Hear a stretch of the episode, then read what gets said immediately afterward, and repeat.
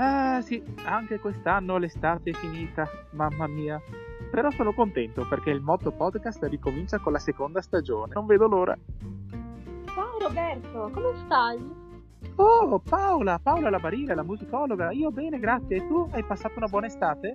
Bene, sì sì, ho passato una buona estate nel bosco, mi sono rilassata nel verde. Ehi, ciao, ci sono anch'io. Ciao a tutti, Oh, ciao Deborah.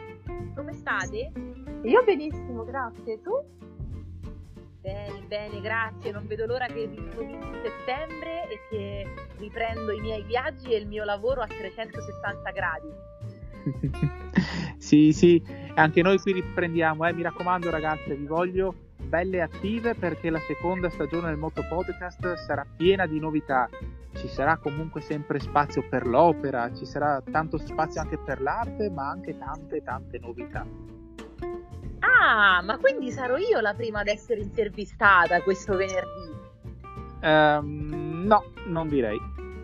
Allora sarò io? Eh, no, Paola, mi dispiace. E allora? Diciamo che la persona che intervisterò questo venerdì è una persona il cui bellissimo gesto sta tra la finale dell'Europeo di calcio vinto dall'Italia nel mese di luglio e le Olimpiadi di Tokyo del mese di agosto e settembre. E adesso sono curiosa però, dici chi è.